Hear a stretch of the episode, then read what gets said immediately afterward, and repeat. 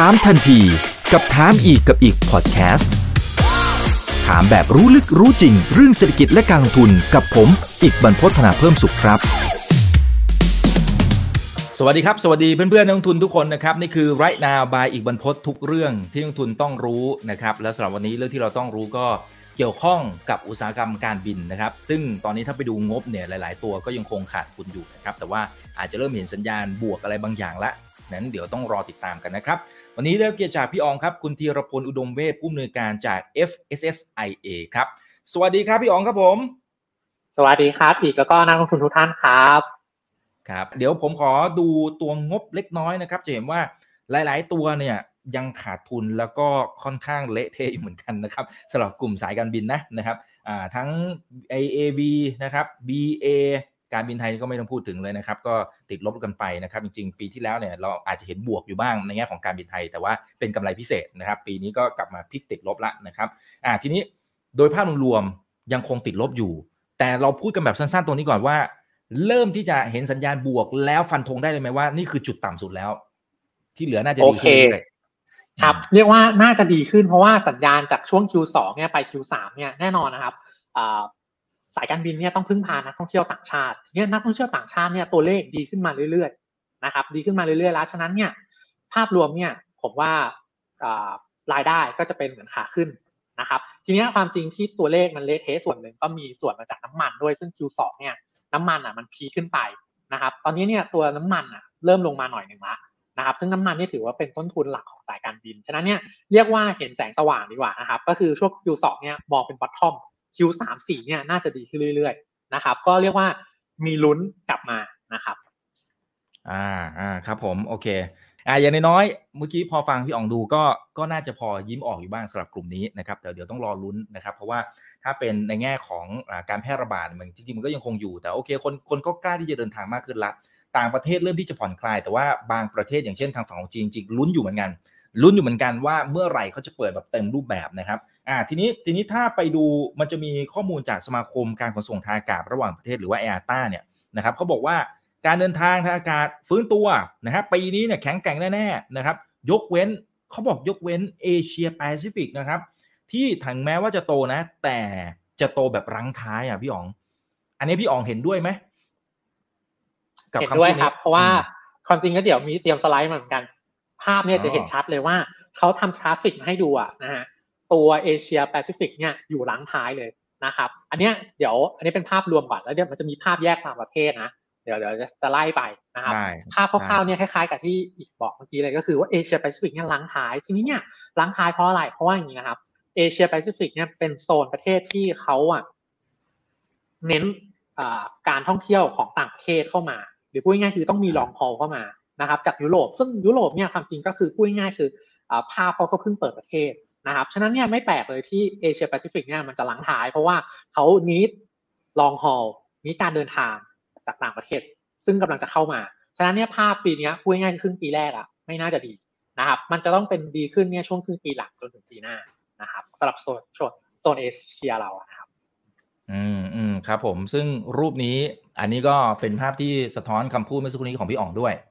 นะฮะใช่ครับอ่าเดี๋ยวรูปนี้อธิบายให้ฟังเป็นภาพแรกก่อน นะครับว่าอันนี้คือภาพแบบ global เลยนะครับว่าสิ่งที่เกิดขึ้นกับธุรกิจ airline เนี่ยภาพมันเป็นยังไง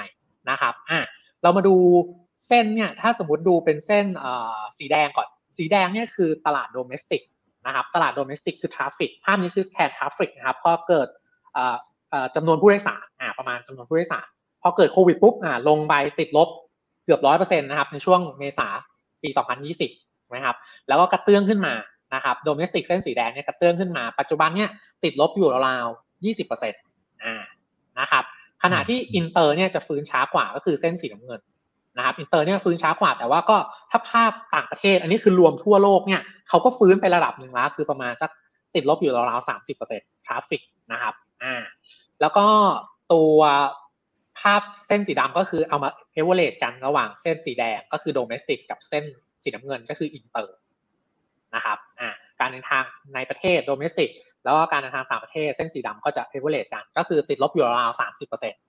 ฉะนั้นอันนี้คือภาพให้เห็นก่อนว่าทั่วโลกเนี่ยเขามี improvement ขึ้น ติดลบอยู่ราวๆสามสิบเปอร์เซ็นแต่เดี๋ยวภาพต่อไปเนี่ยจะให้เห็นนะครับอันนี้แถมให้นิดนึงว่าเส้นสีเขียวข้างบนเผื่อเห็นแวบๆว่าเอ๊ะเส้นอะไรทำไมมันถึงแบบดูไม่ค่อยมีผลกระทบ เส้นนี้คือเส้นที่เป็นลักษณะของธุรกิจ cargo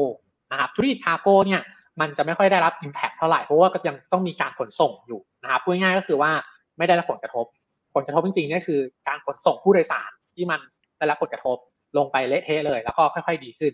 นะครับอ่านี่คือภาพจำไว้ก่อนนะครับติดลบ 20-30%นี่คือทั่วโลกนะครับอ่าเราไปดูภาพต่อไปกันนะครับ เพื่อให้เห็นว่าโซนแต่ละประเทศเนี่ยมันจะเป็นยังไงอ่าโอเค อันนี้เนี่ย คร่าวๆให้เห็นว่าการฟื้นตัวเนี่ยนะครับ ถ้าไปดูโซนเนี่ยเส้นสีเหลืองเนี่ยโซนที่ฟื้นตัวเร็วที่สุดนี่คือที่ไหนนะครับ เราจะไปดูมันจะเป็นรูทระหว่างนอตอเมริกากับลาตินอเมริกาก็คือการบินระหว่างโซนอเมริกากันเองของเขานะครับอะฟื้นละนะครับ ทีนี้ถ้าไล่ลงมาเนี่ยค่าเฉลี่ยคือเส้นสีแดงตรงกลางนะครับตรงกลางๆ แต่ว่าถ้าเส้นสีแดงเข้มสีแดงทึบเนี่ยที่อยู่ล่างสุดเนี่ยอย่างที่เมื่อกี้อีกบอกเลยนะครับ ก็คือว่า เอเชียแปซิฟิกนะครับหล้างถ่ายอ่านะครับภาพชัดเจนว่าหล้างถ่ายนะครับการฟื้นตัวเนี่ยกระเตื้องขึ้นมาแบบ 20-30%เองของของที่ระดับ 100%ที่ควรจะเป็นถ้าเทียบกับ pre-covid level นะครับจะเห็นว่าหลังหายอ่าชัดเจนนะครับฉะนั้นเนี่ยพูดง่ายๆคือเราอยู่ในโซนที่หลังหายประเทศไทยเราอยู่ในโซนที่หลังหายภาพชัดเจนนะครับว่าฟื้นตัวช้ากว่าชาวบ้าน ชาวบ้านเขาฟื้นไป60-70%อ่าถ้าตีเป็นตัวเลขเร็วๆ ของเราฟื้นสัก20-30%ส่วนหนึ่งอีกส่วนหนึ่งเนี่ย นอกจาก need long haul ยุโรปหรืออะไรก็ตามแล้วเนี่ย อีก factor หนึ่งก็คือว่าในประเทศเอเชียแปซิฟิกเรานะครับ นักท่องเที่ยวหลักๆอะส่วนใหญ่ก็ต้องพึ่งพาจีนซึ่งจีนเขายังไม่เปิดประเทศนะครับอย่างเราเนี่ย สัดส่วนนักท่องเที่ยวจีนอะ ก็ประมาณสามสิบเปอร์เซ็นต์ในปีปกติครับอ่าวันนี้ก็คือ ศูนย์เกือบศูนย์นะครับอ่าประมาณนั้นอืมอืมครับเอ่อแต่แต่เมื่อกี้พี่อ๋องบอกว่ามันก็น่าจะค่อยๆดีขึ้น Q3 Q4 นะครับ แต่ทีนี้ทีนี้คำถามคือว่าคำว่าดีขึ้นเนี่ย คือยังเป็นตัวแดงอยู่ใช่ไหมหมายถึงว่ายังขาดทุนอยู่หรือเปล่า มันแค่ขาดทุนน้อยลงไหมหรือ หรือได้ลุ้นเลย ปีนี้ได้ลุ้นว่าเขาอาจจะกลับมากำไรหรือเปล่า โอเค โดยภาพ overall ก่อนนะครับว่าธุรกิจแอร์ไลน์เนี่ยมันแฟกเตอร์เนี่ยมันจะมีค่อนข้างเยอะที่จะมี กำไรหรือขาดทุนนะครับ ผมเล่า factor หลักให้ฟังก่อนนะครับ แล้วเดี๋ยวค่อยไปลง detail กันครับคือหนึ่งเนี่ยรายได้ต้องมาก่อนอ่ารายได้ต้องมาก่อน เวลารายได้ต้องมาเนี่ย เวลารายได้เนี่ยมันก็เหมือน P คูณ Q นะครับคล้ายๆธุรกิจคืออืม P ก็คือ price Q ก็คือ quantity แน่นอน quantity เนี่ยมันเริ่มกลับมาละนะครับ quantity เนี่ยแบ่งเป็นสองส่วนด้วย ก็คือว่าธุรกิจ airline เนี่ยมันก็จะมีบินในประเทศกันเอง กับบินต่างประเทศ บินในประเทศกันเองเนี่ยมันฟื้นมาระดับหนึ่งละ นะครับอะสักประมาณเจ็ดสิบเปอร์เซ็นต์นะครับเจ็ดสิบเปอร์เซ็นต์อะส่วนบินต่างประเทศเนี่ยตอนเนี้ยตัวเลขอะกลับมาฟื้นตัวเนี่ยกลับมาได้สักสามสิบเปอร์เซ็นต์อันนี้คือภาพของเมืองไทยแล้วนะครับโอเคเราเราเจาะมาที่เมืองไทยละ domestic เนี่ยบินกันช่วงเนี้ยฟื้นกันเจ็ดสิบแปดสิบเปอร์เซ็นต์อินเตอร์เนี่ยฟื้นมาสักสามสิบถึงสี่สิบเปอร์เซ็นต์อ่าทีนี้จุดนี้ก่อนจุดของของฝั่ง quantity หรือปริมาณที่เข้ามาเนี่ย ขั้นต่ำที่ผมคิดว่า มีลุ้นที่จะ break even ได้เนี่ย ต้องมีต่างประเทศอย่างน้อยครึ่งหนึ่งกลับมาอย่างน้อยครึ่งหนึ่งนะครับซึ่งตอนนี้เนี่ยโอเคตัวเลขมันอาจจะมาอยู่สามสิบสี่สิบเปอร์เซ็นต์ฉะนั้นเนี่ยขอสักครึ่งหนึ่งเนี่ยเริ่มมีลุ้น อันนี้คือ factor ที่หนึ่งก่อนครับครับอะเล่าเล่าไปคร่าวๆก่อนเดี๋ยวค่อยเจาะ detail นะครับfactor ที่สองคืออะไร มี quantity ก็คือจำนวนผู้โดยสารเข้ามาแล้ว แต่ว่าธุรกิจ airline เนี่ยก็ต้องดู pricing ด้วยก็คือราคาค่าตั๋วนะครับซึ่งอันเนี้ยมันจะค่อนค่อนข้างสอดคล้องกับ demand พูดง่ายๆคือถ้า demand มาเนี่ยค่าตั๋วก็จะขึ้นได้นะครับค่าตั๋วจะขึ้นได้เดี๋ยวเดี๋ยวจะมีตัวเลขให้ดูว่า AAV กับ BA เนี่ยเขาเก็บค่าตั๋วได้สักเท่าไหร่ละค่าตั๋วก็เป็น factor ที่สองที่จะทำให้ให้มีโอกาสพลิกฟื้นซึ่งตอนนี้เนี่ยพูดง่ายๆว่า demand มันเพิ่งฟื้นค่าตั๋วมันอาจจะยังขึ้นไม่ได้แรงมากนะครับ factor เนี้ยน่าจะดีขึ้นในครึ่งปีหลังผ่านไปสอง factor แล้วนะครับคือฝั่งรายได้ อีกฝั่งหนึ่งที่ต้องบริหารจัดการเพื่อให้กลับมามีกำไรคืออะไรครับ ต้นทุนต้นทุนอืมต้นทุน ต้นทุนของ airline เนี่ยนะครับ อันที่หนึ่งเลยคือน้ำมันคิดเป็นยี่สิบถึงสามสิบเปอร์เซ็นต์ก็ก็พอสมควรเลย ซึ่งน้ำมันเนี่ยนะครับเอ่อต้องบอกว่าถ้าถ้าไปดูราย quarter ตั้งแต่ปีเนี้ยนะครับ ช่วง Q2 นี่ถือเป็น peak เลยนะครับ น้ำมันเนี่ยขึ้นไป peak ถ้าน้ำมันของเอ่อสายการบินเนี่ยเขาจะดูเป็น jet fuel นะครับ jet fuel เนี่ยน่าจะอยู่ราวๆร้อย หกสิบอะเดี๋ยวเอาชาร์ตขึ้นมาดูเลยก็ได้นะครับไหนๆพูดละเดี๋ยวเราเล่ากันไปเลยคือไอ้ช่วง peak อะก็คือประมาณเนี่ย Q2 เลยนะครับ ขึ้นไป peak ราวเกือบร้อยหกสิบนะครับตอนนี้ลงมาหน่อยเหลือประมาณร้อยสามสิบแต่ถามว่าร้อยสามสิบเนี่ย เทียบกับ p ีโควิดก็คือปี2019เก้าเนี่ยถือว่ายังสูงอยู่เปล่า อยู่กว่าหรือเปล่านะครับก็ยังสูงกว่า เพราะว่าช่วง pre โควิด2019เนี่ย ราคา jet fuel เนี่ยมันจะอยู่ประมาณ80-90ต อนนี้มันอยู่130ก็ถือว่าสูงอยู่ ฉะนั้นเนี่ยน้ำมันก็สูง ฉะนั้นเนี่ยมันก็เลยเป็น factor ที่บอกว่าถ้าน้ำมันสูงเนี่ย มันอาจจะต้องทำต้องเพิ่มค่าตั๋วเพื่อ pass on คอสที่สูงขึ้นเนี่ย ไปที่ผู้โดยสารอ่ามันก็จะกลับไปที่ factor แรกที่เราคุยกัน มันก็จะลิงก์กันนะครับอ่านี่คือ factor หนึ่งแล้ว factor สุดท้ายนะครับก็คือ utilization rate ของเครื่องบินอ่า ทีง่ายๆก็คืออย่างยกตัวอย่างร้าน AAV เนี่ยเขามีเครื่องบินอยู่ราวๆ60ลำประมาณ59ลำ60ลำนะครับ ทุกวันนี้ใช้อยู่ประมาณ20-30ลำมันใช้อยู่แค่ไม่ถึงครึ่งใช่ใช่ไหมครับแต่ครึ่งนึงเนี่ยที่ที่ที่จอดเนี่ยมันก็มี cost ที่เกิดขึ้นระหว่างทางนะครับฉะนั้นเนี่ยมันจะต้อง utilize เครื่องบินเนี่ยให้ได้ระดับหนึ่งถึงจะถึงจุดที่ break even ผมว่าคร่าวๆที่ผมเล่าให้ฟังเนี่ยคือ factor หลักๆสักสามข้อเนี่ย ที่จะทำให้ธุรกิจ airline เนี่ยพลิกฟื้นกลับมามีกำไรได้นะครับครับอ่างั้นเดี๋ยวเราไล่ไปทีละ factor นะครับ เอาอย่าง factor แรกก็คือทางฝั่งของ Q ก่อนก็ได้นะครับจำนวนจำนวนของผู้โดยสาร คือคือถ้าดูจากอ่าตัวเลขจากทางฝั่งของ AOT จะเห็นว่าจำนวนผู้โดยสารจริงๆ ก็ค่อนข้างค่อนข้างจะเพิ่มมากขึ้นเรื่อยๆนะครับทั้งการเดินทางในประเทศแล้วก็ต่างประเทศนะครับก็ก็ถือว่าสวยงามนะครับ แต่มันจะมีปัจจัยอะไรที่ที่ทำให้มันกลับมาได้เหมือนเดิมฮะพี่อ๋อง มันกลับดามกลับมาอย่างน้อยๆคือคือพอๆกับก่อนโควิดเนี่ยมันต้องใช้เวลานานสักแค่ไหนแล้ว factor อะไรที่จะทำให้มันกลับไปถึงตรงเลเวลนั้นได้ได้ครับ อันนี้ factor แรกเดี๋ยวให้ดูตัวเลขนะครับ อันนี้คือภาพของอตลาดผู้โดยสาร domestic กับอินเตอร์นะครับ ตัวเลข AOT นะครับถ้าดูเป็นรายเดือนเนี่ยตอนนี้เนี่ย domestic เนี่ยฟื้นขึ้นมาประมาณ 70%น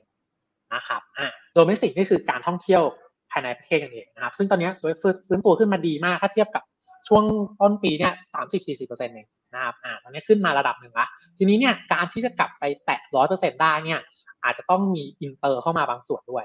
นะครับเพราะว่าอินเตอร์เนี่ยเวลาเขาเข้ามาเนี่ยเขาก็มาบินภายในประเทศกันเอง เช่นคิดภาพง่ายๆก็คือว่าอินเตอร์มาลงที่สุวรรณภูมิอะเขาเที่ยวที่กรุงเทพก่อนแล้วสุดท้ายเขาอาจจะบินไปที่ภูเก็ตบินไปที่เชียงใหม่อะฉะนั้นจะต้องมีอินเตอร์เข้ามาเสริมด้วยเพื่อที่ทำให้ domestic เนี่ยขึ้นไปในระดับประมาณร้อยเปอร์เซ็นต์แต่ว่าต อนนี้เนี่ยทิศทางโมเมนตัมเนี่ยถือว่าค่อนข้างดีก็ลุ้นว่าสักสิ้นปีนี้ domestic เนี่ยน่าจะฟื้นขึ้นมาสัก 90ถึงร้อยเปอร์เซ็นต์อ่าฝั่ง domestic ผมว่าตัวเลขค่อนข้างโอเคนะขึ้นมา 70อ่าใช้ได้ละนะครับ ทีนี้ฝั่งที่มีปัญหาเนี่ยแน่นอนคืออินเตอร์นะครับอ่าเพราะว่าเราเพิ่งเปิดประเทศกันจริงๆจังๆเนี่ยก็ประมาณแบบเมษานะครับที่แบบเริ่มรีแลกซ์ให้มันเข้าง่ายขึ้น จะเห็นว่าตั้งแต่เมษาเนี่ยตัวเลขมันก้าวกระโดดนะครับ อันนี้เป็นตัวเลขเทียบ เป็นเปอร์เซนเทจเทียบ pre covid นะครับอะจะเห็นว่าช่วงต้นปีเนี่ยก็คือเทียบกับ pre covid ก็กลับมาได้ไม่ถึง 10%อะก็กระเตื้องขึ้นมาเป็น 20% 30%ปัจจุบันเนี้ยตัวเลขวิ่งอยู่ราวๆ35-40%นะครับที่กลับมาได้คำถามต่อไปคือ มันจะขึ้นไปได้แค่ไหนอ่าอันนี้เนี่ย ตอนนี้เนี่ยถ้ามาดูเป็นอ่ารายเดือนเลยแล้วกันนะครับ ดูเป็นจำนวนตัวเลขเลย ถ้าถ้านักลงทุนได้ตามเนี่ยช่วงนี้เนี่ย นักท่องเที่ยวเนี่ยเข้ามาสักประมาณหนึ่งล้านคนต่อเดือนนะครับหนึ่งล้านคนต่อเดือนอ่าโดยปกติเนี่ยปีปกติอะนักท่องเที่ยวจะเข้ามาสักประมาณปีละอ่าสามสี่ล้านคนต่อเดือนนะครับ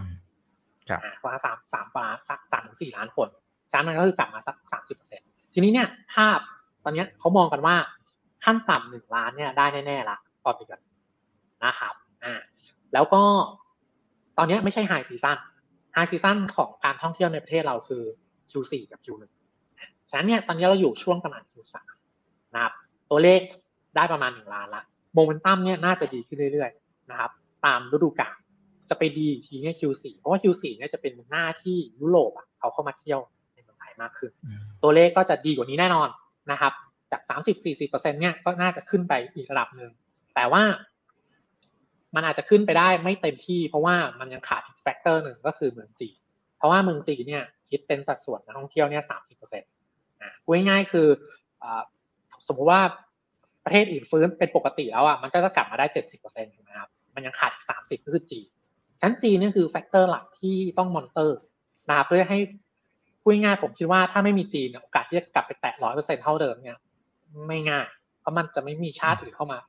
ชดเชยได้นะครับ ฉะนั้นจีนเนี่ยก็ต้องมอนิเตอร์ ซึ่งถ้าตามข่าวก็เราก็ลุ้นกันว่าอะอาจจะสักปลายปีนี้อาจจะเริ่มรีแลกซ์ให้ออกมาบ้างขึ้น แต่ว่ามายสเตนจริงๆเนี่ยที่ลุ้นกันจริงๆอะคือตุดจีนปีหน้า ก็คือประมาณกุมภาพันธ์หน้า ว่าเขาอาจจะอันล็อกนะครับ ให้ออกมาได้ ฉะนั้นเนี่ยผมว่าเราอาจจะมองการฟื้นตัวของจีนเนี่ย ประมาณต้นปีหน้านะครับ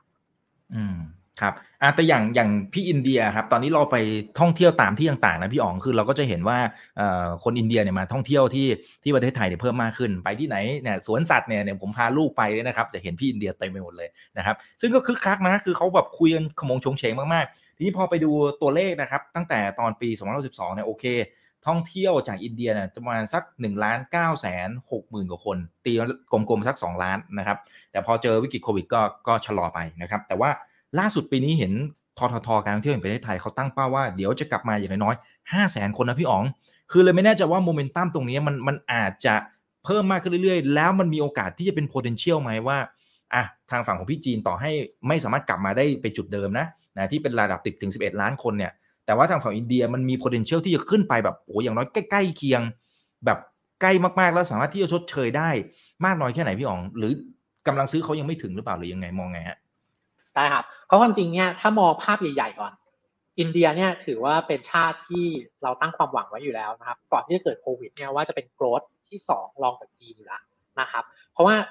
ถ้าไปดูภาพภาพรวมของประชากรจีนเนี่ยมันจะประมาณพันสองพันสามร้อยคน อินเดียเนี่ยก็ไม่น้อยหน้านะครับประชากรเนี่ยไซส์แบบไม่ต่างกันมากนะครับ แล้วก็สองประเทศนี้มี character คล้ายกันก็คือมีนักท่องเที่ยวที่แบบเหมือนเขาทำพาสปอร์ตนะครับ เช่นจีนเนี่ย มีตัวเลขก็คือในประชากรพันสองร้อยพันสามร้อยล้านคนนะทำพาสปอร์ตจริงๆอะแค่สิบเปอร์เซ็นต์แปลว่าอะไรครับ อีกเก้าสิบเปอร์เซ็นต์ยังไม่มีพาสปอร์ต ก็คือเป็นคนที่พร้อมที่จะทำพาสปอร์ตแล้วก็เริ่มเดินทางได้ จีนเนี่ยสักสิบเปอร์เซ็นต์อินเดียเนี่ยน้อยกว่านั้นอีก น่าจะห้าหกเปอร์เซ็นต์นะครับ ฉะนั้นเนี่ยพูดง่ายๆคือสองชาติเนี้ยเป็น growth story ในระยะยาวของเมืองไทยอยู่แล้วนะครับ อะ ทีนี้เนี่ยแน่นอนตอนนี้จีนยังไม่มานะครับ การท่องเที่ยวในประเทศไทยเราก็เลยต้องพึ่งพึ่งทางอินเดียนะครับเพราะมีการทำโรดโชว์ทำอะไรกันเพื่อดึงอินเดียมานะครับมีการเพิ่มจำนวนไฟล์สายการบินอะไรเพิ่มเติม ฉะนั้นเนี่ยผมคิดว่าช่วงที่จีนไม่มาเนี่ยต้องเรียกว่าอินเดียเนี่ยจะมาช่วยได้ระดับหนึ่งเพียงแต่ว่าด้วยตัวเลขที่ต่างกันพอสมควรนะครับ ก็คือว่าจีนในปีปกติเข้ามา 11 ล้านคนโดยประมาณนะฮะที่อินเดียอย่างที่อีกบอกที่คือมา 2 ล้านนะโอเค สมมติว่าอินเดียเนี่ยปีนี้ 5 0 0แสนปีหน้าอาจจะ เกิน 2 ล้านตัวเลขเดิมได้ แต่ว่ามันยังโมเมนตัมอะผมคิดว่ามันไม่สามารถที่จะแบบแลมอัพขึ้นไปได้ทันท่วงทีเพียงแต่ว่าภาพยาวๆอาจจะได้นะครับอ่าฉะนั้นถ้าภาพปีสองปีนี้ไม่คิดว่าอินเดียเนี่ยมันจะสามารถมาชดเชยได้แบบทั้งหมดนะครับ ผมยังคิดว่าเรายังต้องพึ่งจีนอยู่ดี แล้วก็ในเชิงของ spending เนี่ยนักท่องเที่ยวจีนเนี่ยจะยังตัวเลข spending ต่อต่อทริปเนี่ยเขาจะสูงกว่าอินเดียอยู่ นิดหนึ่งนะครับโอเค โอเค นะครับ แต่จริงๆ มันก็จะมีอีกหนึ่งตลาดด้วย หมายถึงว่าในเชิงในเชิงของการท่องเที่ยว เช่นพี่อินเดียเวลาเขามาเนี่ย มันจะมีตลาดพวกเวดดิ้ง การแต่งงานอะไรพวกนี้ครับโอ้มาทีนึงนะพี่อ๋องเยอะมากอะ่ะ มาทั้งครอบครัวเพื่อนพี่น้องอะไรต่างๆ แล้วเขามาอยู่ที่เมืองไทยเนี่ยนานพอสมควรเลยนะครับ อันนั้นก็เดี๋ยวรอลุ้นกับการทำการตลาดกับกลุ่มนี้นะครับ อ่า ในขณะเดียวกันแล้วลดทางฝั่งของตะวันออกกลางล่ะพี่อ๋อง คือคือตัวเลขมันอาจจะยังไม่ได้เยอะนะ แต่แต่ผมเห็นทางฝั่งรัฐบาลเนี่ย เดินสายไปคุยอยู่เหมือนกันนะครับไปทั้งซาอุดิอาระเบียที่เพิ่งเปิดความสัมพันธ์ครั้งแรกในรอบ 30 กว่าปีนะครับ แล้วก็ดูไบนู่นนี่นั่นก็พยายามคุย ไม่แน่ใจว่ากลุ่มนี้จริง ๆ แล้วมันมันมีศักยภาพมากแค่ไหนครับผมครับโอเค กลุ่มนี้เนี่ยมันมีศักยภาพนะครับ แต่ว่ามันจะเป็นในเชิงของอ่า medical tourism ซะเยอะนะครับ ถ้าเราดูเนี่ยถ้าเราไปดูหุ้นอีกกลุ่มหนึ่งก็คือกลุ่มโรงพยาบาลอย่าง VDMS หรือ BH เนี่ยช่วงนี้วิ่งกันแข็งแรงนะครับเพราะว่า Middle East เนี่ยเป็นตลาดที่ฟื้นขึ้นมา แล้วก็ซาอุเนี่ยเป็นประเทศที่มี potential ที่ทางเราเนี่ยจะไปทับ capture กลุ่มตรงนี้เข้ามา ฉะนั้นเนี่ยในเชิงของ Middle East เนี่ยผมคิดว่ามันจะเป็นว่า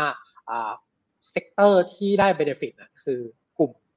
โรงพยาบาลนะครับ แล้วก็อีกกลุ่มหนึ่งก็คือกลุ่มโรงแรมที่เป็น luxury เพราะว่าอย่างซาอุเนี่ยที่เขามาเนี่ยจะเป็นแบบ spending หนามากนะครับเขาจะนอนแบบโรงแรมห้าดาวอะพวกนี้จะได้ benefit ทีเนี้ยถ้ามามองสายการบินของของเราเนี่ย สัดส่วนที่ขนนักท่องเที่ยว Middle East อะจะยังไม่เยอะมาก เพราะว่าถ้าเราคิดภาพง่ายๆนะครับ เวลาที่ Middle East จะเข้ามา เขาจะบิน สายการบินอาหรับเขาเองอ๋อของเขาเองเอมิเรตถูกไหมครับ ใช่ ฉะนั้นเนี่ยตรงนี้เนี่ย ถ้าเราพูดถึง AAV กับ BA อาจจะไป capture ตรงนี้ได้ไม่เยอะมากอ่านะครับอืมโอเคโอเคอ่าเห็นภาพนะครับอ่าทีนี้ทีนี้ถ้าเป็นในมุมของพฤติกรรมของการท่องเที่ยวพี่อ๋องคิดว่า มันจะเปลี่ยนแปลงไปไหมฮะ เมื่อเมื่อเปรียบเทียบกับในช่วงก่อนโควิดนะมันมันมีมุมไหนที่จะแตกต่างไหมหรือว่าก็เหมือนเหมือนเดิมแหละ สมมุติว่าควบคุมได้ทุกอย่างปั๊บก็กลับมาท่องเที่ยวอะไรเหมือนเดิม หรือความถี่มันจะเป็นยังไงอะไรอย่างเงี้ยฮะอืมโอเค ช่วงแรกเนี่ยต้องบอกว่าที่ที่เห็นภาพนะครับเอ่อมันจะมี pent-up demand เกิดขึ้นนะครับมี pent-up demand เกิดขึ้นก็คือแบบอั้นไม่ได้เที่ยวมานานละอืมฉะนั้นเนี่ยจะแบบอยากเที่ยวมาก ทีเนี้ยการที่อยากเที่ยวมากๆเนี่ยทำให้อะไรเกิดขึ้นรู้ไหมครับ demand มันเยอะ มากกว่า supply ที่เกิดขึ้นนะครับ อันนี้เป็นภาพจากต่างประเทศก่อนนะครับ เราจะเห็นว่าผมเล่าทั้งโรงแรมด้วยกันบังเอิญ cover โรงแรมด้วยแล้วก็สายการบินด้วยแล้วถ้าไปดูโรงแรมในยุโรปนะครับ อัตราค่าห้องอะมันสูงกว่า pre covid ไปแล้วในบางประเทศนะครับ เป็นเพราะดีมาเพนับดีมาเนี่ยสูงขึ้นนะครับ ซึ่งเช่นกันสายการบินต่างประเทศเนี่ยก็มีค่าตั๋วบางบางรูทเนี่ยสูงกว่า pre covid ไปแล้วเช่นกันนะครับฉะนั้นดีมานมันจะค่อนข้างเยอะ อะภาพเนี้ยอาจเราเราอยู่เมืองไทยเราอาจจะยังไม่เห็น แต่ผมเชื่อว่า เดี๋ยวเราจะกำลังจะเห็นเร็วๆนี้นะครับค่าโรงแรมหรือค่าตั๋วเครื่องบินเนี่ยช่วง Q4 ที่เป็น high season ของเราเนี่ยมีโอกาสที่จะสูงกว่า pre covid ได้อะอันนั้นคือเรื่อง pent-up demand ก่อนนะครับเพียงแต่ว่า ภาพนี้ที่เล่าไปคือภาพการท่องเที่ยวคือ leisure นะครับคือการท่องเที่ยวแบบ relax มาเที่ยวเพียงแต่ว่ามันจะมีอีกกลุ่ม business หนึ่งที่ยัง question อยู่ว่าจะกลับมาได้แค่ไหนคือพวกอืม business traveler อ่า นะครับถูกเพราะว่าพวกนี้เนี่ยคิดง่ายๆก็คือว่าที่ผ่านมาก็เจอซูมมิ팅กันถูกไหมครับอืมอ่าครับลดคอสทีนี้เนี่ยมันอาจจะหายไปบางส่วนถูกไหมครับ เพราะว่ามันไม่ต้องไม่จำเป็นที่จะต้องแบบมาเจอกันบ่อยขนาดนั้นอาจจะนานๆเจอกันทีอะไรอย่างเงี้ยมันก็ใช้เป็นเทคโนโลยีแทนนะครับอันเนี้ยอาจจะหายไปบางส่วนนะครับสำหรับ business traveler อืมอืมครับอ่าถ้าถ้าไปดูทางฝั่งของต่างประเทศเขาก็จะพูดเหมือนที่พี่อ๋องพูดเลยครับว่าจริงฝั่ง business traveler เนี่ยอันนี้ลุ้นมากๆ ไม่รู้จะกลับมาได้เต็มที่หรือเปล่าเมื่อเปรียบเทียบกับก่อนโควิดนะครับอ่าโอเค อันนี้คือทางฝั่งของอ่า quantity อ๋อมันมีอีกประเด็นคือคือทางฝั่งยุโรปอะครับพี่อ๋องคือยุโรปตอนนี้เขาเขาเจอหลายความท้าทายนะฮะสงครามก็ยังไม่จบนะครับแล้วเดี๋ยวไม่รู้ว่าเข้าฤดูหนาวเนี่ย ค่านะเอ่อโกงค่าแก๊สอะไรค่าน้ำมันอะไรต่างหรือหรือมันจะมีหรือเปล่านี่ยังไม่รู้เลยว่าทางฝั่งของรัสเซียเนี่ยจะเปิดท่อให้หรือเปล่านะถือว่ายังยังเป็นความตึงเครียดอยู่เลยนะครับ และอีกอย่างหนึ่งคือตอนนี้มันก็มีเรื่องของ digital nomad คือมันเลยมันเหมือนมันเลยเหมือนกับปนๆกันอยู่ครับว่าหนึ่งถ้าสมมติฝั่งนู้นเขามีความท้าทาย มันมีความเป็นไปได้ไหมที่เขาอาจจะเหมือนกับว่าเอามามาอยู่ที่เมืองไทยก่อนแล้วกัน โดยเฉพาะในช่วงที่มันหน้าหนาวอะ แล้วก็บ้านเราจริง ๆ แล้วมันมันก็คงจะสุขสบายกว่าบ้านเขาในช่วงที่มันเจอความตึงเครียดนะครับ แล้วมันมี digital nomad ที่เราไปดูผลสำรวจที่ไหนก็ตามเนี่ยเฮ้ยเขาก็ชื่นชอบเมืองไทยนะพี่หยองถูกไหมฮะอ่าวันก่อนมันก็จะมีไอ้ไอ้คนที่มาทำงานที่เมืองไทยหมายถึงว่าทำเกี่ยวกับพวกเว็บไซต์ต่างๆ โอ้แต่แต่โอเคมันอาจจะเป็นอีกเคสหนึ่งที่เขาสามารถสเปนประมาณ 2 8 0 0 0 0 กว่าบาทต่อเดือนเนี่ยแล้วเขาบอกว่าโอ้ค่าครองชีพดีกว่าทางฝั่งของอเมริกาคุณภาพชีวิตดีกว่านู่นนี่นั่น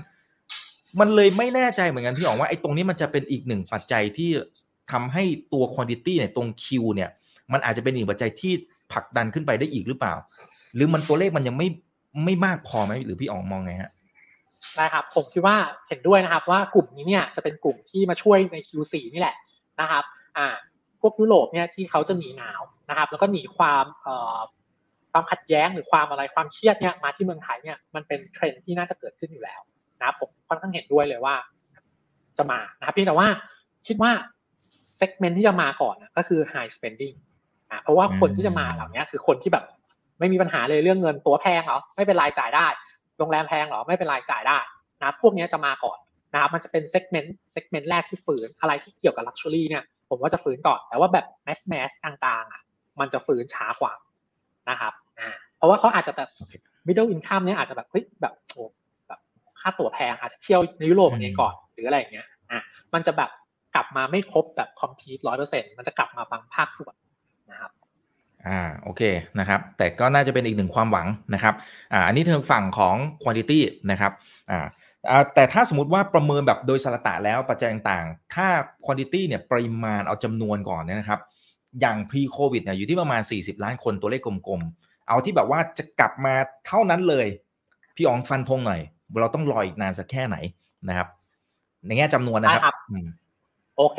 เอาผมอิงของไออาต้าก่อนแล้วกันนะครับ อิงไออาต้าก่อนอ่าเดี๋ยวให้ดูชาร์ตหนึ่งครับอ่าอันนี้คือจำนวนเส้นเส้นตัวตัว global เนี่ยเส้นสีสีดำเนี่ยนะครับ ก็คือว่าเป็นเส้นว่าภาพรวมของการท่องเที่ยวทั่วโลกเนี่ยเขาคิดว่าจะกลับมาร้อยเปอร์เซ็นเนี่ยเมื่อไหร่นะครับ จะเห็นว่าเขา forecast ไว้ว่าปี 2023 เนี่ยสักประมาณ 95%ปี ปี 2024 เนี่ยประมาณ 100%แปลว่าช่วงระหว่างปี 2023-2024 เนี่ย ทั่วโลกจะฟื้นถึง 100%นี่คือตัวเลขที่ IATA มองนะครับ ซึ่งผมว่าตัวเลขเนี้ยเป็นตัวเลขที่คนใช้เยอะมากคือ 2023 มันน่าจะเร็วไปที่จะแบบกลับไปเท่าพีโควิดน่าจะประมาณ 2024ฉะนั้นผมคิดว่าผมค่อนข้างเห็นด้วยนะว่า 2023 2024 เนี่ยเป็นตัวเลขที่เรามีลุ้นว่าจะกลับมา 100%ปีหน้าเนี่ย อาจจะยังยากเพราะว่าสมมติว่าจีนเปิดประเทศ สักเดือนกุมภามีนา กว่าจะแลมอัพขึ้นไปมันใช้เวลาถูกไหมครับ ฉะนั้นเนี่ยผมว่าถ้าให้ฟันธงเนี่ย2024อย่างเร็วนะครับอืม อ่า โอเค โอเค อ่า อันนี้เห็นภาพในเชิงของจำนวนละนะครับ ทางฝั่งของ P price ราคา นะครับ คือผมผมเพิ่งไปฟังสัมภาษณ์อันนึงครับ เมื่อประมาณสักสัปดาห์ที่แล้วพี่อ๋องมันจะมีเอ่อซีอของ Ryanair นะซึ่งก็เป็นสายการบินต้นทุนต่ำทางฝั่งยุโรปเนี่ยซึ่งชื่อดังมากนะครับคือเขาฟันธงเลยนะพี่อ๋องว่าราคาตั๋วเนี่ยที่เราเห็นว่ามันแพงขึ้นเนี่ยมันจะไม่มีวันกลับไปที่เดิมแล้ว คือเขาบอกว่ามันจะแพงมากขึ้นไปเรื่อยๆ แล้วในมุมของสายการบินเองเนี่ยเขาจะแข่งกันน้อยลงด้วย เพราะเขารู้ว่าแข่งกันมันยิ่งเจ็บอะนะครับ แต่ไม่แน่ใจว่าภาพนั้นเนี่ยที่มันเกิดขึ้นนะครับทางฝั่งยุโรปที่เป็นความเห็นของคุณไรอันซีอีโอของไรอันแอร์เนี่ยมันกำลังเกิดขึ้นในภูมิภาคแล้วก็รวมไปถึงในบ้านเราหรือเปล่า มันจะเกิดภาพเดียวกันไหมพี่อ๋องหรือสุดท้ายเดี๋ยวก็ต้องมาแข่งกันอยู่ดีหรือเปล่า อืมโอเค ภาพนี้อธิบายอย่างนี้นะครับ ก็คือหนึ่งเนี่ยการแข่งขันเนี่ยมันน่าจะลดลง เพราะว่า supply ลดลงก่อนทีนี้ไปดูภาพ supply ที่เกิดขึ้นนะครับ ตัวเลขคร่าวๆเนี่ยที่ผม track มาเนี่ยนะครับ supply ของเครื่องบินทั่วโลกเนี่ย มันหายไปประมาณยี่สิบเปอร์เซ็นต์นะครับ อันนี้คือภาพทั่วโลกอะหายไปสักยี่สิบเปอร์เซ็นต์นะครับ อ่า ทีนี้เนี่ยเมืองไทยเนี่ยก็เช่นกันนะครับ เพราะว่าตัวเลขเนี่ยแต่ละแต่ละสายการบินเนี่ยลด fleet หมด เช่น AAV เดิมมีหกสิบเดี๋ยวสิ้นปีนี้จะเหลือห้าสิบอ่า BA เนี่ยก็จะลด fleet เหมือนกัน การบินไทยเนี่ยจากร้อยลำก็จะลดมาเหลือสักหกสิบเจ็ดสิบลำกัน ทุกคนเนี่ยลด fleet หมด เวลาลด fleet ลดลด fleet ลด aircraft fleet ลงเนี่ย supply ลดลง การแข่งขันควรจะลดลงตามถูกไหมครับ ไม่มีใครแข่งกันเองละแล้วก็ที่ผ่านมาเนี่ยแอร์ไลน์ของเมืองไทยเราอะแข่งกันดุเดือดมาก แล้วเขาก็ไม่ไม่มีกำไรแม้แม้กระทั่งทีโควิดปี 2019 นะถ้าไปเปิดตัวเลขดูอะปีนั้นก็มีประเด็นเหมือนกันก็คือแข่งกันหนักจนทุกคนติดลบหมดนะครับฉะนั้นเนี่ยรอบนี้เนี่ยผมคิดว่าค่าตั๋วเนี่ยจะขึ้นทุกคนเนี่ยจะพยายามจูงมือกันเพื่อประคับประคองให้ผ่านผ่านไปนะครับ จะไม่มีการแข่งกันมากเกินไป ส่วนหนึ่งก็คือ supply หายไปละ อีกส่วนหนึ่งก็คือว่า demand pent-up demand กลับมา ผมว่าสองอันนี้จะทำให้ค่าตั๋วเนี่ย มันเป็นขาขึ้นนะครับอ่าอืมอืมอืมอืมครับ เพราะฉะนั้นมันจะไม่มันจะไม่มีภาพเหมือนเดิมละนะครับ ในแง่ของการที่แบบโอ้โหแข่งขัน ตั๋วแบบลดราคาลดแลกแจกแถมอะไรแบบสะบั้นหั่นแหลกมันจะไม่เกิดภาพนั้นละ นั่นก็แปลว่านับจากนี้เนี่ยอินดัสทรีภาคอุตสาหกรรมของทั้งอุตสาหกรรมการบินในบ้านเราเนี่ย ในเชิงของผลประกอบการในในเชิงของพื้นฐานเนี่ย เฮ้ยอย่างน้อยๆมันมันน่าจะมันน่าจะดีกว่า ตอนก่อนโควิดหรือเปล่าในแง่ของอ่ามีโอกาสที่จะเห็นกำไร แล้วก็อาจจะค่อนข้างจะยั่งยืนมากกว่าไหมพี่อองมองไงฮะโอเคได้ครับเดี๋ยวผมเสริมตัวค่าตั๋วนิดนึงแล้วกันให้เห็นภาพนะครับปกติเตรียมสไลด์มาของ BA กับ AAV นะครับอะผมให้ดูตัว AAV เนี่ยคือค่าตั๋วตัวเลขอาจจะเล็กนิดนึงเดี๋ยวผมอ่านให้ฟังช่วง 2 คิวเนี่ยค่าตั๋วเฉลี่ยเนี่ยเขาอยู่ที่ประมาณพันสามร้อยบาท ต่อต่อต่อหนึ่งใบนะครับช่วง2คิวที่ผ่านมานะครับปี2019อะตัวเลขมันอยู่ประมาณพันห้านะครับถ้าตีเป็นเปอร์เซ็นต์เนี่ยค่าตั๋วกลับมา 95เปอร์เซ็นต์ละนะที่เขียนไว้ ราคาค่าตั๋วกลับมา 95เปอร์เซ็นต์ดีมาเนี่ยถ้าดู passenger หมายถึงว่าการฟื้นตัวเนี่ยมันคือตัวเลขคือแค่สามสิบเปอร์เซ็นต์พูดง่ายคือพาสเซนเจอร์กลับมาสามสิบเปอร์เซ็นต์แต่ค่าตั๋วมันจะไปเท่าพีโควิดละเห็นเห็นภาพไหมครับออ่าอ่านะครับเดี๋ยวเดี๋ยวให้ดู BA อีกอันหนึ่งก่อนแล้วเดี๋ยวค่อยมาสรุปครับ BA เนี่ยก็คล้ายๆกันก็คือว่า ตัว passenger กลับมา 40%ค่าตั๋วก็ 93%นะครับอืมมันสะท้อนว่าอะไร คือดีมาเนี่ยมันเพิ่งเริ่มฟื้น แต่ว่าค่าตั๋วมันมันมันจะไปเท่ากับมาแล้วปีโควิดละอืมใช่ ทีเนี้ยถ้าถ้าดีมานมากขึ้นมากกว่านี้ซึ่งเกิดขึ้นใน Q3 แน่นอนคือ ตัว traffic passenger ของสองสายการบินเนี้ยก็น่าจะแตะสัก 50%บวกๆละมันมีโอกาสที่ ticket fare จะเกิน pre covid ละ อืมอ่านะครับอ่าฉะนั้นเนี่ยผมผมผมไล่อย่างนี้ก่อนว่าหนึ่งคือ ticket fare เนี่ยน่าจะเกิน pre covid ได้ ส่วน quantity price price เนี่ยน่าจะดีกว่าเดิมละนะคิว quantity เนี่ยต้องรอไปเรื่อยๆตามที่เราคุยกันตั้งแต่แรกใช่ไหมครับอ่าอืมค่อยๆดีขึ้นเรื่อยๆนะครับอ่าค่อยๆดีขึ้นเรื่อยๆนะครับ แล้วก็ factor ที่สวิงที่สุดคือน้ำมัน อืมอืมถ้าน้ำมันเป็นขาลงเนี่ยนะครับ แล้วก็ราคาค่าตั๋วยืนได้ quality แล้วก็ quantity มาเรื่อยๆเนี่ยมันมีโอกาสที่จะไปลุ้น break-even นะครับอ่าแต่ว่ามันต้องอาศัยfactor เรื่องน้ำมัน ซึ่งเนี้ยยากคือถ้าน้ำมันมันกลับไปสูงอีกทีเนี่ยสิ่งที่ต้องเกิดขึ้นคือเขาต้อง pass on ค่าตั๋วเนี่ยไปที่ผู้โดยสารอ่าค่าตั๋วมันต้องแพงกว่านี้อีกนะครับเพราะว่าตรงเนี้ยน้ำมันขึ้นมาสักสามสิบเปอร์เซ็นต์แล้วแต่ว่าค่าตั๋วมันยังแบบ ที่ควรจะเป็นอะ มันต้องสูงกว่า pre-COVID อีกสักสามสิบเปอร์เซ็นต์เนี่ยว่าตอนนี้มันค่อยๆขึ้นมาตาม demand ที่มันมันมันเพิ่งฟื้นตัว นะครับอืมอะฉะนั้นผมคิดว่าถ้าให้สรุปให้เห็นภาพง่ายๆอะปีเนี้ยอาจจะยังยาก ต้องยอมรับว่าอาจจะยังยากนะครับ ถ้าดูจากข้อมูลที่มีนะตอนนี้นะ ผมว่าโอกาสที่จะพลิกกลับมามีกำไรเนี่ย ไม่ง่ายต้องเป็นปีหน้าครับครับครับอ่าแต่ถ้าเป็นทางฝั่งของ price ราคานะครับโอเค มันมีโอกาสที่จะสามารถ pass on หรือว่าเพิ่มราคาที่ที่ตั๋วได้นะครับ แล้วก็การแข่งขันคงจะน้อยลงอ่าอย่างน้อยๆเบาเบาใจในมุมนี้นะครับ แต่ พอจะให้ไกด์ไลน์ได้ไหมครับพี่อ๋องว่ามันจะขึ้นเนี่ยสมมติว่ามันจะขึ้นเนี่ยมันสักแค่ไหนที่ที่ผู้บริโภคอาจจะบอกว่าเฮ้ยมันเริ่มแพงเกินไปแล้วอะขึ้นมาขนาดนี้เนี่ยมันมันอาจจะชักจะไม่ไหวละมันอาจจะต้องไม่รู้ว่าว่าว่ามีการเดินทางรูปแบบอื่นหรือเปล่าที่ที่ชดเชยได้นะแต่หมายถึงว่าในในเชิงของของความสามารถในการจ่ายเนี่ยมันอาจจะไม่ไหวแล้วครับพี่พี่อ๋องพอจะให้ไกด์ไลน์ตรงนี้ได้ไหมฮะได้ครับผมก็คิดว่ามันก็ อันนี้เป็นอันอันที่ตอบยากนะคือ เพราะว่าสายการบินเนี่ยเขาไม่ได้ตั้งราคาเนี่ยตามใจเขาสมมติเขาความจริงเขาต้องอยากตั้งสูงๆใช่ไหมยี่สิบสามสิบเปอร์เซ็นต์บวกเข้าไปเออเพราะว่าแบบอืมตัวเองน้ำมันแพงแต่ว่ามันทำไม่ได้ เพราะว่าอะไร เพราะว่ามันขึ้นอยู่กับดีมาฉะนั้นเนี่ย มันก็จะย้อนกลับไปเหมือนไก่กับไข่ว่า มันต้องมีดีมาก่อนค่าตั๋วมันถึงขึ้นเออนะครับ ทีนี้ดีมาเนี่ย ก็กลับไปที่ demand ว่า ผมก็คิดว่า demand เนี่ย ส่วนหนึ่งอะ พอมันมี pent-up อะ มันก็จะมีคนที่พร้อมที่จะจ่ายเข้ามาออฟเซ็ตตรงนี้ก็คือเท่าไหร่ก็จ่ายอืมส่วนหนึ่งเข้ามาช่วยอืมนะครับเพียงแต่ว่าโอเค พอพอเรามาดู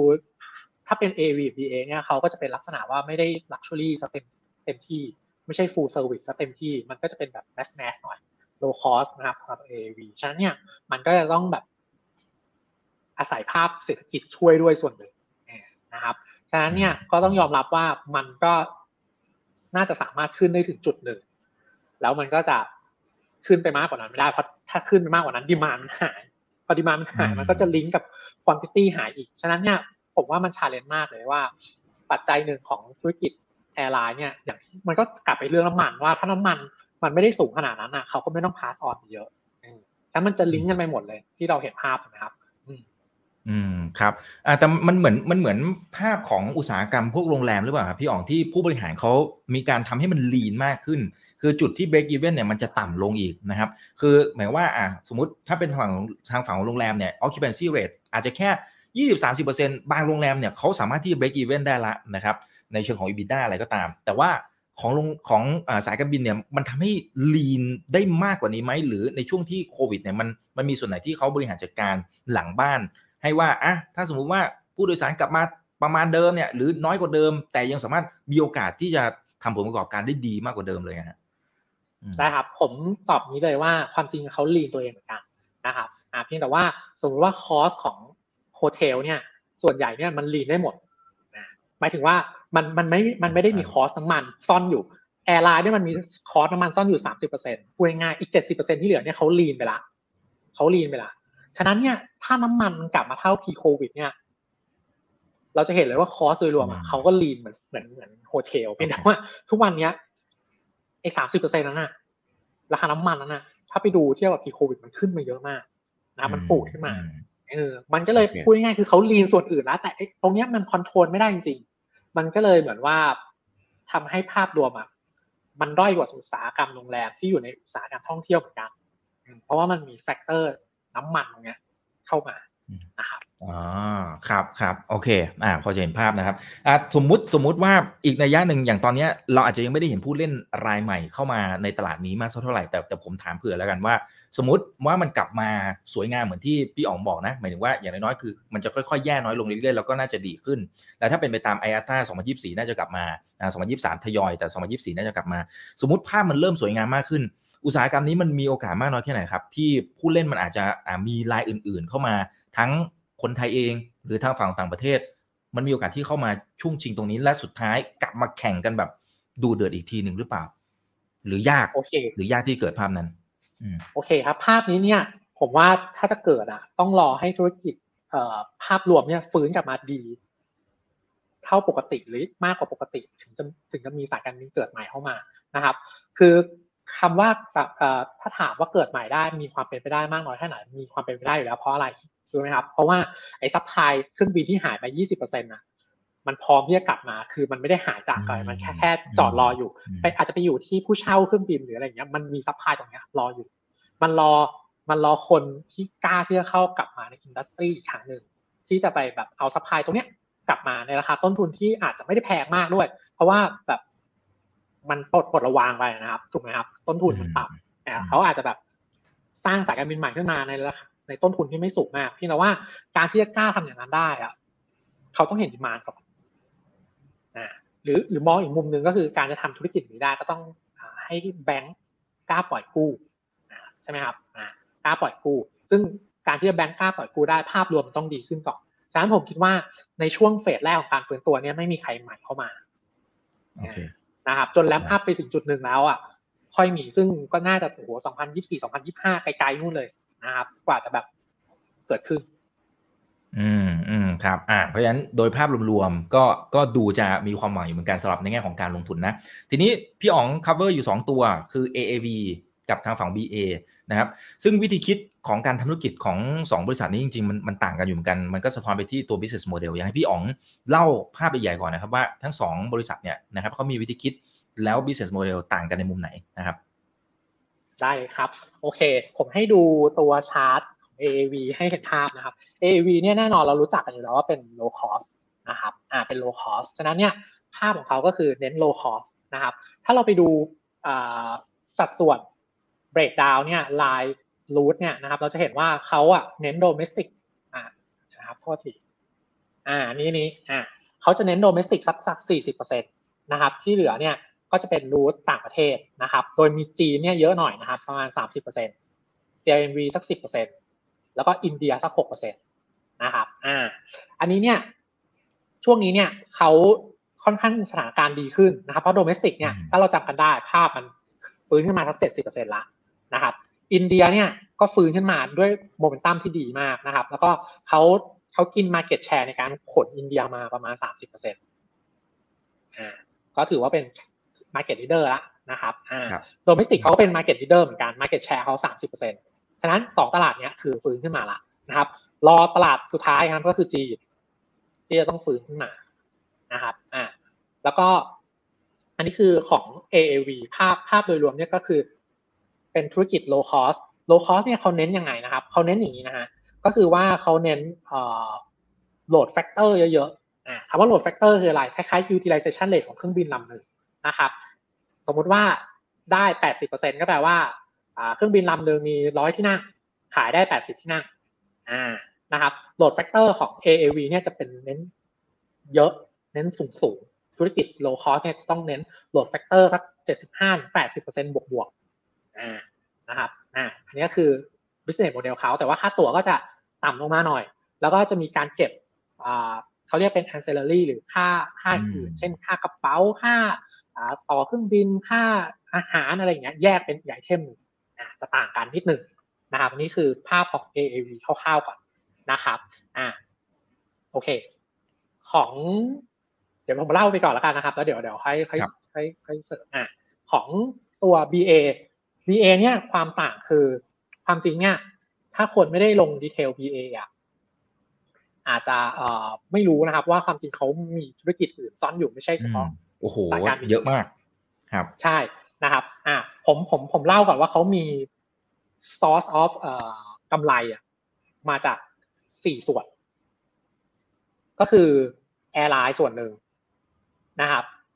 airline นี่ความจริงไม่ใช่ portion ใหญ่ของกำไรเขาด้วยนะครับ ก็แค่ประมาณสิบ สิบห้าเปอร์เซ็นเพราะว่าความจริงหมายถึงว่ามันมันธุรกิจมันไม่ค่อยไม่ค่อยไม่ค่อย strong นะครับสสัดส่วนก็เลยน้อยหน่อย แต่ถ้าไปดูพอชั่นกำไรจริงๆอะคือสนามบิน เพราะว่าเขาเป็นเจ้าของอืมสนามบินสามสนามบินก็คือสมุยสมุยตราดสุโขทัยโดยเฉพาะสมุยนะครับสมุยเนี่ยคือตัวที่ดีที่สุดนะครับฉะนั้นเนี่ยความจริงกำไรหลักๆของเขามาจากสนามบินสมุยซะเยอะ แล้วเขาก็มีธุรกิจบริหาร cargo ซึ่งไม่ได้รับ impact จากโควิดเลย นะครับอืมกำไร stable มากนะครับเพราะภาพแรกที่เมื่อกี้เราเล่าไปนะครับ cargo เนี่ยกำไรสม่ำเสมอไม่ไม่โดนผลกระทบเลยนะครับ แล้วก็เขาจะมี dividend อีกก้อนหนึ่งจาก BDMs เพราะเขาถือหุ้น BDMs ด้วยฉะนั้นเขามี 4 พอชั่นใหญ่นะครับอะทีนี้ถ้ามาดูที่ portion airline เนี่ยเขาก็จะเน้นสมุยนะครับ route สมุยเนี่ยคิดเป็นประมาณครึ่งหนึ่งของเขานะครับแล้วก็อ่า CLMV สัก 20% domestic ไม่ได้เยอะมากคือสัก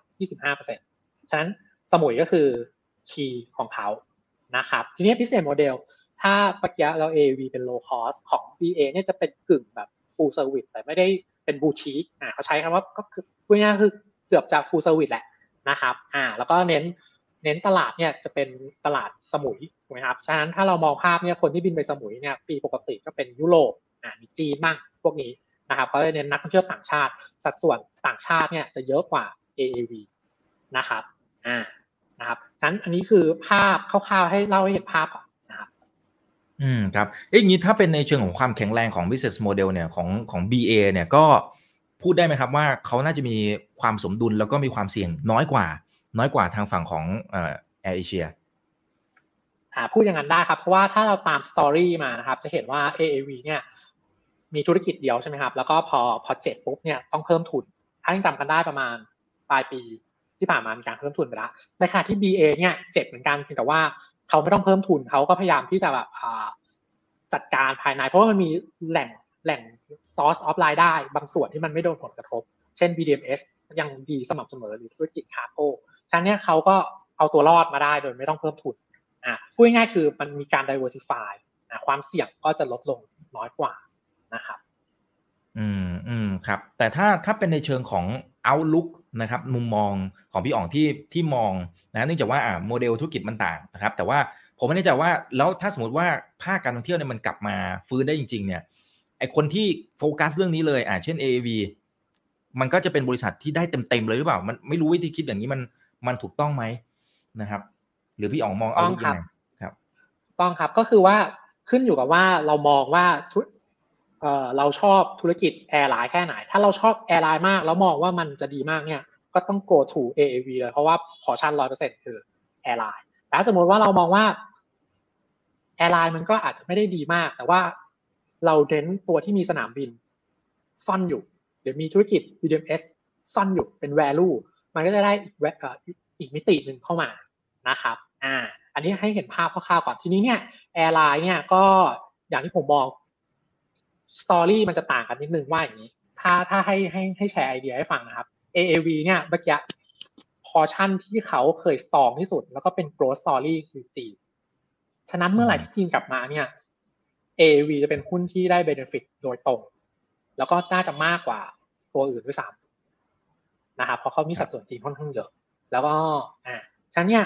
ตัวเนี้ย key factor คือจีนส่วนหนึ่ง แล้วก็อีกส่วนหนึ่งก็คือการแข่งขันโดเมสติกที่ถ้าลดลงเนี่ยตัวนี้จะ benefit มากกว่านะครับเพราะว่าเขามีสัดส่วน domestic เยอะแล้วเป็น market leader อะผมผมผมให้ไอเดียว่าถ้า AAV เนี่ยมอนิเตอร์สองเรื่องนี้เป็นหลักนะครับอ่าเน้นตลาด domestic แล้วก็จีน แล้วก็อินเดียอะอินเดียก็เพิ่งเข้ามาก็ถือว่าเป็นเป็นเป็น growth story ที่ที่ที่ทำให้เขาดีขึ้นเรื่อยๆนะครับอะอันนี้เป็นของของ AAV ของ BA เนี่ยธุรกิจเป็นอย่างนี้ครับ คือก่อนหน้าเนี้ยเขาพยายามที่จะทำรูทอื่นนอกจากสมุย แต่ว่ารูทอื่นเนี้ย พอไปสู้โลคอสอาจจะสู้ได้ไม่ไม่ไม่ดีมาก ทีเนี้ยกลับมารอบเนี้ย มีการโฟกัสใหม่ก็คือเปลี่ยนโฟกัสมา เน้นสมุยเป็นหลักรูทอื่นๆเนี่ยถ้าไม่ได้มีกำไรก็ยังไม่ต้องบิน ฉะนั้นเนี่ยเขาเน้นรูทที่เขามีความได้เปรียบคู่แข่ง เพราะว่าสมุยก็คือเขาเป็นเจ้าของสนามบินเองนะครับ ฉะนั้นเนี่ย pricing เนี่ยมัน control ได้ ถ้าถ้า route อื่นเนี่ยมัน มันต้องดูคู่แข่งด้วยตั้งราคาเท่าไหร่แต่สมุยเนี่ยเขาไม่มีคู่แข่งอ่าฉะนั้น pricing เนี่ยมันจะตั้งได้ดีกว่าอ่าฉะนั้นเนี่ยของ BA เนี่ยเอ่อผมว่ามันจะลักษณะว่าเน้นไปที่สมุยนะครับ สมุยเนี่ยก็ดูนักท่องเที่ยวยุโรปเริ่มเข้ามาเรื่อยๆเนี่ยก็จะดีอ่านะครับ growth story มันจะต่างกันนะครับอืมอืมอืมครับผมอ่าแต่อย่างอย่าง AAV อะครับเอ่อ ไม่แน่ใจว่าคือคือส่วนหนึ่งเนี่ยผมเข้าใจว่าเขามีรายได้อย่างที่ที่พี่อ๋องบอกว่ามันจะมาจากมันออกเสียงยากมากเลยค่าบริการเสริมครับ as ancillary อะไรเนี่ยนะฮะโอเคนะครับส่วนหนึ่งมันจากพวกค่าอาหารอะไรเงี้ยแต่ผมไม่รู้ว่าพอมันมีโควิด -19 แล้วแล้วมันอาจจะทำให้บางคนรู้สึกว่าเอ้ยไม่อยากทานอาหารบนเครื่องบินหรือเปล่ามันมันมีผลตรงนี้มากน้อยแค่ไหนครับ หรือพอใช่มันน้อยมากจนอาจจะยังไม่มีนัยยะ ความจริงเนี่ยมีมีผลนะครับ ทุกวันนี้ตอนนี้เนี่ยเขาเพิ่ง unlock ให้คนให้ route domestic เนี่ยกินอาหารบนเครื่องบินได้อินเตอร์เนี่ยความจริงกินได้มาตั้งนานแล้วนะครับฉะนั้นเนี่ยตรงเนี้ยเพิ่ง unlock ไป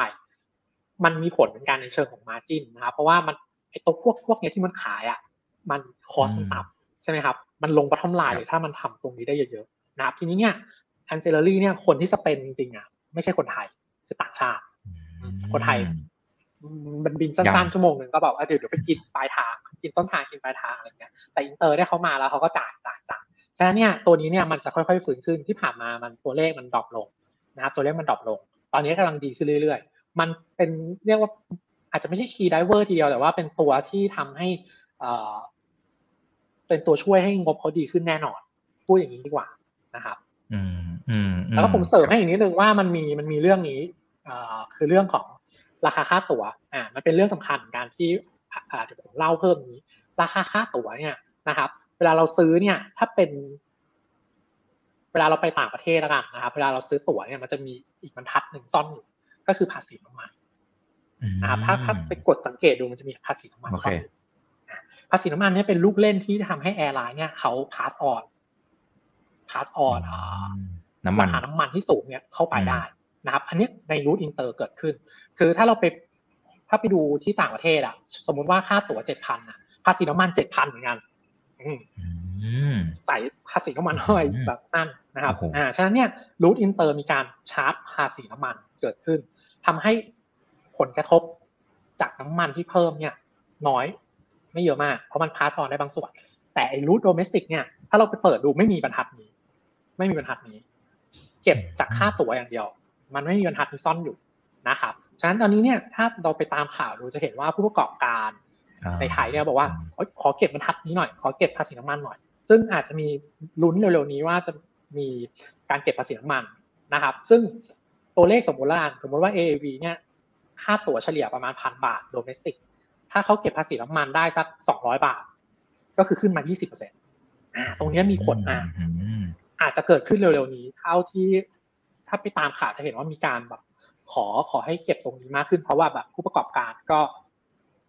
บาดเจ็บอ่าประมาณนี้นะครับอันนี้อันนี้เป็นเป็น factor หนึ่งที่ที่ให้ติดตาม ซึ่งจะส่งผลดีต่อ AAV เพราะว่าเขามีสัดส่วน domestic เยอะ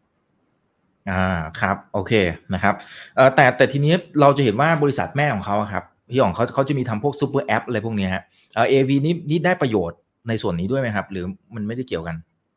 โอเคซูเปอร์แอปเนี่ยเขาถือหุ้นอยู่แต่น้อยนะครับ ถ้าจำไม่ผิดสักห้าเปอร์เซ็นไม่เยอะมากนะครับ ทีนี้เนี่ยซูเปอร์แอปเนี่ยมันคล้ายๆกับสมมติว่าเรามองภาพพวก tech ทั้งหลายแบบพวก Grab พวกอะไรอย่างเงี้ยนะครับอ่าพวกพวกพวกเนี้ยมันจะขาดทุนช่วงแรกนะเพราะมันต้องใช้เงิน burn เข้าไปก่อนเพื่อหา customer เข้ามาแต่ซูเปอร์แอปเนี่ยเอาจริงช่วงแรกยังไม่ได้ยังไม่ได้มีกำไรมากนะครับแต่ AV เนี่ยก็ไม่ได้ถือเยอะอยู่แล้วขาดทุนนิดหน่อยนะครับเพียงแต่ว่าการที่เขามีซูเปอร์แอปเนี่ย สิ่งที่มันจะช่วยคือมันมีการ cross cross sale ขายกันใน product ต่างๆนะครับในซูเปอร์แอปเนี่ยมันมีตั้งแต่เครื่องบิน อาหาร แท็กซี่ หรืออะไรก็ตาม ซื้อโรงแรมก็ได้หมายถึงว่าที่พักรวมกันหมด การที่มัน crossing อย่างนี้ได้เนี่ย มันจะทำให้โอกาสที่ขายตั๋วเครื่องบินของ AV เนี่ยมากขึ้นเพราะมัน cross sale bundle กันหรืออะไรอย่างเงี้ยนะครับฉะนั้นซูเปอร์แอปเนี่ยมันจะช่วยเป็นเป็นเป็นช่องหนึ่งในการเพิ่มเพิ่มเซลล์ อะแต่ตัวซูเปอร์แอปจริงๆเนี่ย operation มันอาจจะยังขาดทุนอยู่ เพราะมันต้องใช้ cash burn เยอะในการ gain market ช่วงแรกนะครับครับผมโอเคโอเคครับเห็นภาพนะฮะเอ่อทีนี้มันมันมีขอเก็บตกอีกนิดนึงแล้วกันนะครับสำหรับ AAV เนี่ยเอ่ออย่างอย่างผมสังเกต ผมไม่ได้มีตัวเลขเป๊ะๆแต่สังเกตจากคนรอบข้างนะครับที่ไปใช้สายการบินอื่นๆ เราไม่บอกว่าเป็นเจ้าไหนละกัน จะค่อนข้างบน่นบ่นในในแง่ของอุ้ยดีเลยนะฮะบางสายการบินนะ เขาซื้อตั๋วตั้งแต่บ่ายอะพี่อ๋องแต่กว่าจะได้ขึ้นเครื่องอะ มันสองสามทุ่มอะแต่ไม่ค่อยได้ยินทางฝั่งของ AAV เท่าไหร่ว่าว่ามีปัญหาเรื่องนี้ แต่ไม่ได้มีตัวเลขเพราะฉะนั้นเลยอยากถามพี่อ๋องเหมือนกันว่าเขาเขามีประเด็นนี้ไหมหรือมีโอกาสที่จะได้ประโยชน์จากตรงนี้หรือเปล่าเพราะคู่แข่งมีปัญหาเรื่องนี้นะครับผมว่าน่าเป็นหนึ่งใน KPI ของเขาอยู่แล้วนะครับเพราะว่ามี present ตลอดผมอาจจะจำตัวเลขไม่ได้แต่จำได้ว่ามันสูงมากก็คือแบบแทบไม่แทบไม่ delay ห รือแทบไม่มี cancel flight เลย เป็นตัวเลขที่เขาทำได้ดีมาตลอดอ่าฉะนั้นการที่มันได้มาตรฐานอย่างนี้แน่นอนว่ามันก็จะทำให้เขาสามารถเกณฑ์ market share ได้เรื่อยๆ ถ้าสมมติว่าคู่แข่ง weak ลงเรื่อยๆ ถูกไหมครับ อ่าจองไปก็ดีเลยอีกอะไรเงี้ยนะครับนั้นนี่ถือว่าเป็นจุดแข็งของเขาที่อาจจะทำให้ส่งผลในในระยะยาวในการเกณฑ์ market share จากคู่แข่งที่วีคลงได้นะครับ อ๋อครับ โอเคเอ่อถ้าประเมินสลตะทุกประเด็นละสำหรับ AAV เนี่ย มีความพร้อมในเชิงของสถานการเงินมากน้อยแค่ไหน หรือยังมีความเสี่ยงที่ในอนาคตเนี่ยเฮ้ยมันอาจจะต้องเพิ่มทุนอีกไหมหรือยังไงหรือ หรือเขาจับโครงสร้างทุกอย่างจนแข็งแรงมากแล้วพี่หยองมองไงฮะได้ครับ ก็ถ้าสถานการณ์ปัจจุบันนะครับ ตอนนี้ cash burn ต่อเดือนเขาถ้าช่วง Q2 เนี่ยอยู่ที่ประมาณ 300-500 ล้านต่อเดือนอ่าเลขกลมๆก็ได้ 400 400 ต่อเดือน นะครับ ทีนี้เนี่ย cash ในมือเนี่ยน่าจะอยู่ราวๆพันห้าถึงสองพันอ่าแต่ว่าถ้าเราหาเร็วๆเนี่ยมันอาจจะได้สักห้าหกเดือนอ่านะครับฉะนั้นถ้าถ้าดูจากทรงตรงเนี้ยคือประเมินว่า cash burn น่าจะดีขึ้นเรื่อยๆตั้งแต่ Q3 กับ Q4 เป็นต้นไปถูกไหมครับอาจจะลดจาก 400 ช่วง Q2 เนี่ยผมคิดว่าน่าจะเอาตัวรอดได้ ยกเว้นว่ามันมีประมาณแบบโควิดเวฟใหญ่ ๆ เกิดขึ้นเวฟหนึ่งอ่า ซึ่งอาจจะทำให้เขาลวนได้ เพราะว่ามัน ถ้ามันกลับมาเบิร์นไตรมาสเดือนละห้าร้อยครั้งหนึ่งเนี้ยนะครับมันอาจจะกดดันได้บางส่วนนะเพียงแต่ว่าเขามีการเพิ่มทุนไปแล้วส่วนหนึ่งนะครับแล้วก็มีการจัดการคืนเครื่องบินส่วนหนึ่งนะครับลด cost ต่างๆได้ได้จัดการไปแล้วระดับหนึ่งก็คือพูดง่ายๆว่าสิ่งที่ control ได้เขาจัดการไปหมดแล้วถ้ามันมี event uncontrol เกิดขึ้นเนี่ยอาจจะมีประเด็นนะครับอ่านี้ต้องต้องต้องต้องต้องเล่าประมาณ ครับ อ่า โอเค อ่า นี่ฝั่ง AV เดี๋ยวขอเก็บตกทางฝั่งของ BA หน่อยนะครับ คืออ่าผมก็จะว่าเขาอยู่ในช่วงของการทำไอตัว BA REIT อยู่นะครับ อ่า ซึ่งตรงนี้ผมไม่แน่ใจว่าฟีดแบ็กเป็นยังไงพี่อ๋องได้ติดตามไหมครับ แล้วก็ถ้าเป็นในแง่ของของตัวแม่ก็คือ BA เนี่ย เขาจะได้ประโยชน์ในมุมไหนบ้างครับผม ได้ครับ ก็คือว่าตัว BA lead เนี่ยนะครับ สาเหตุที่ต้องตั้งขึ้นมาเนี่ย เพราะว่า อย่างที่บอกนะครับว่า BA เนี่ยก็ตึงๆเหมือนกันตึงๆเหมือนกันที่ผ่านมาเขาไม่ได้เพิ่มทุนนะครับ ฉะนั้นเนี่ยการที่ออก BA lead เนี่ยนะครับเพราะว่าเป็นลักษณะว่าเหมือนว่าให้สิทธิ์การเช่า lease h o ไปที่กอง BA lead นะครับ 25 ปี ซึ่งการทำอย่างนี้เนี่ยเขาขายรายได้บางส่วนออกไปนะครับอ่าสัก 70%ของรายได้สมุยอะแบ่งไปให้ BA lead แต่สิ่งที่เขาจะได้กลับมาคือเงินก้อนเงินก้อนนั้นนะเอามาลดหนี้นะครับเอามาลดหนี้เพราะว่า BA ก็ตึงเหมือนกัน นะครับฉะนั้นเนี่ยเขาก็เลยต้องออก BA l e a เพื่อมาลดหนี้นะครับทำให้ตัว DE หรือบรานชิ้นเขาแข็งแรงขึ้น เพราะว่าอย่าลืมว่าเขามีโปรเจกต์หนึ่งรออยู่คืออุตภาอ่าเขาก็เป็น JV อุตภาที่ไปบิดดิ้งชนะมานะครับอ่าฉะนั้นเนี่ยเขามีอีกภายในสักปีนึงเนี่ยก็จะต้องใส่เงินในอุตภาเข้าไปฉะนั้นเขาก็เลยต้องแบบว่าออกกอง BA ลีเนี่ยเพื่อมาลดสัดส่วนหนี้ตัวเองลงนะครับอ่าเขาเลือก choice นี้แทนที่จะเลือกเลือกเป็นเพิ่มทุน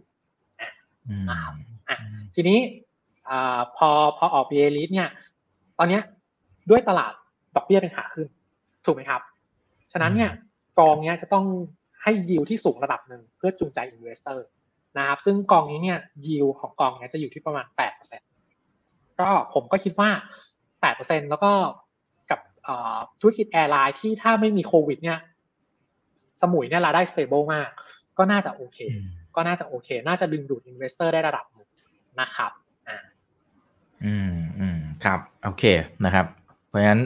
ก็ฟังดูโดยภาพรวมๆนะฮะน่าจะเริ่มพอที่จะยิ้มออกได้บ้าง การแข่งขันก็อาจจะไม่ดูเดือดเหมือนกับก่อนหน้านี้นะครับ แล้วก็ทั้ง 2 บริษัทเองที่ที่พี่อ๋อง cover อยู่นะครับ ก็มีการปรับโครงสร้างอยู่พอสมควรเลยทีเดียวนะครับ สรุปหน่อยฮะสรุปสั้นๆว่า 2 ตัวนี้พี่อ๋องชอบตัวไหนมากที่สุดนะครับ แล้วก็ขอเหตุผล แบบสั้นๆเลยครับ ในช่วงท้ายนี้ใช่ครับ ก็โอเค ก็คือถ้าไปดูเอ่อเรตติ้งที่ออก paper นะครับ แล้วอาจจะสามารถไปอ่านโหลดโหลดโหลดอ่านได้นะครับ ก็เราจะให้ target price ของ AAV เนี่ยอยู่ที่ประมาณ 3.4 บาทนะครับ rating เป็น buy นะครับแล้วก็ BA เนี่ยอยู่ที่ประมาณ 16 บาทนะครับ rating เป็น buy โดยที่เป็น target price เนี่ยของปีหน้านะครับเป็นปีปีหน้าทั้งคู่นะครับอะทีนี้เนี่ยอย่างที่ผมเล่าไปว่าตอนนี้เนี่ยแต่ละตัวมี growth story ที่ต่างกัน นะครับผมผมก็ลุ้นกับธุรกิจ airline ไปทั้งคู่นะครับ คือชอบทั้งคู่นะครับคิดว่าน่าจะกลับมาได้ทั้งคู่นะครับเพียงแต่ว่าถ้าให้ถ้าให้เลือกเนี่ยตอนนี้เนี่ยสถานการณ์เนี่ยโดยเฉพาะ factor มันมีสวิงเยอะก็คือน้ำมันหรืออะไรก็ตามเนี่ยฉะนั้นผมก็อาจจะconservative ถ้าสมมติให้เลือกหนึ่งตัวก็คือ BA เพราะว่าเขามีธุรกิจที่ diversify กว่า ก็คือเอ่อ exposure to อ่าธุรกิจสายการบินเนี่ยน้อยกว่านะครับ แล้วก็สมุยเนี่ย ก็กำลังจะเข้าสู่ช่วง high season Q3 นะครับผมก็ถ้าถ้าให้เลือกก็อาจจะเลือก BA เฉือน AAV ไปนิดนึงนะครับแต่ว่าเรตติ้งเป็น buy ทั้งคู่แล้วกันนะครับ